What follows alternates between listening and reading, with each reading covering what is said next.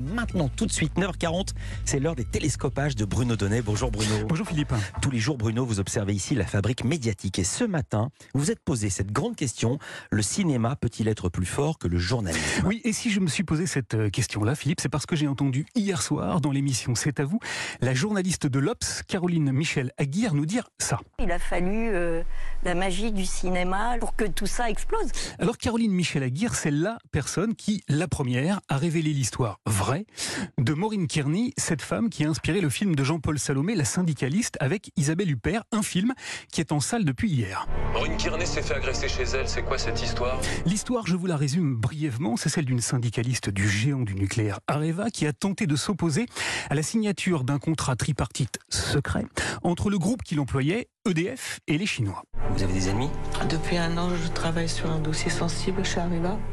Vous pouvez nous en dire plus Maureen Kearney a vécu l'enfer. Elle a été longuement intimidée avant d'être retrouvée le 17 décembre 2012, ligotée, violée et scarifiée par un agresseur qui lui a simplement dit ceci.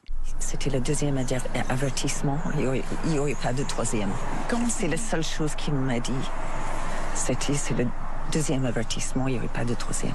Et son agression a fait l'objet d'un traitement délirant. Au commissariat, son dossier a été perdu.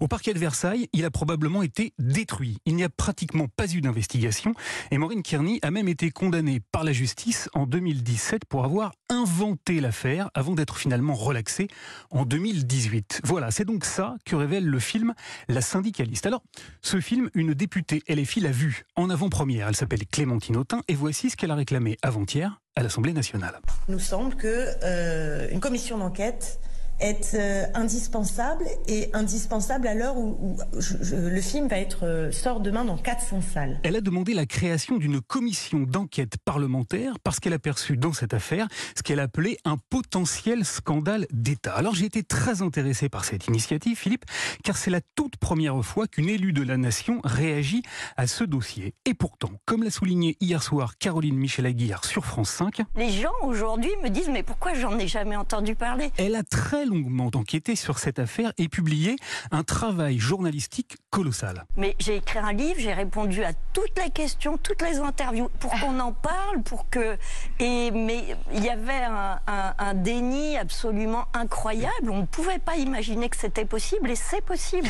Seulement voilà, jusqu'ici, ces publications n'avaient pas suscité le plus petit émoi, d'où ma question liminaire. Le cinéma peut-il être plus fort que le journalisme? Et cette question, Bruno, est aujourd'hui d'une actualité brûlante car la journaliste de l'Obs dont vous parliez vient de publier de toutes nouvelles révélations. Oui, son article vient tout juste de paraître, hein, là, ce matin, dans les colonnes du magazine. C'est une somme remarquable que j'ai lue d'un bout à l'autre, tant ce que notre consoeur y révèle et fait froid dans le dos. Elle écrit qu'elle a été contactée par une femme, Marie-Lorraine Boquet-Petit, qui témoigne d'ailleurs à visage découvert, et dont vous pourrez voir la photo pleine page. Cette femme raconte que, comme Maureen Kearney, elle a été ligotée, violée et scarifiée à son domicile et que, comme pour Maureen Kearney, son dossier a étrangement été égaré par la justice et qu'il n'a donné lieu à aucune poursuite.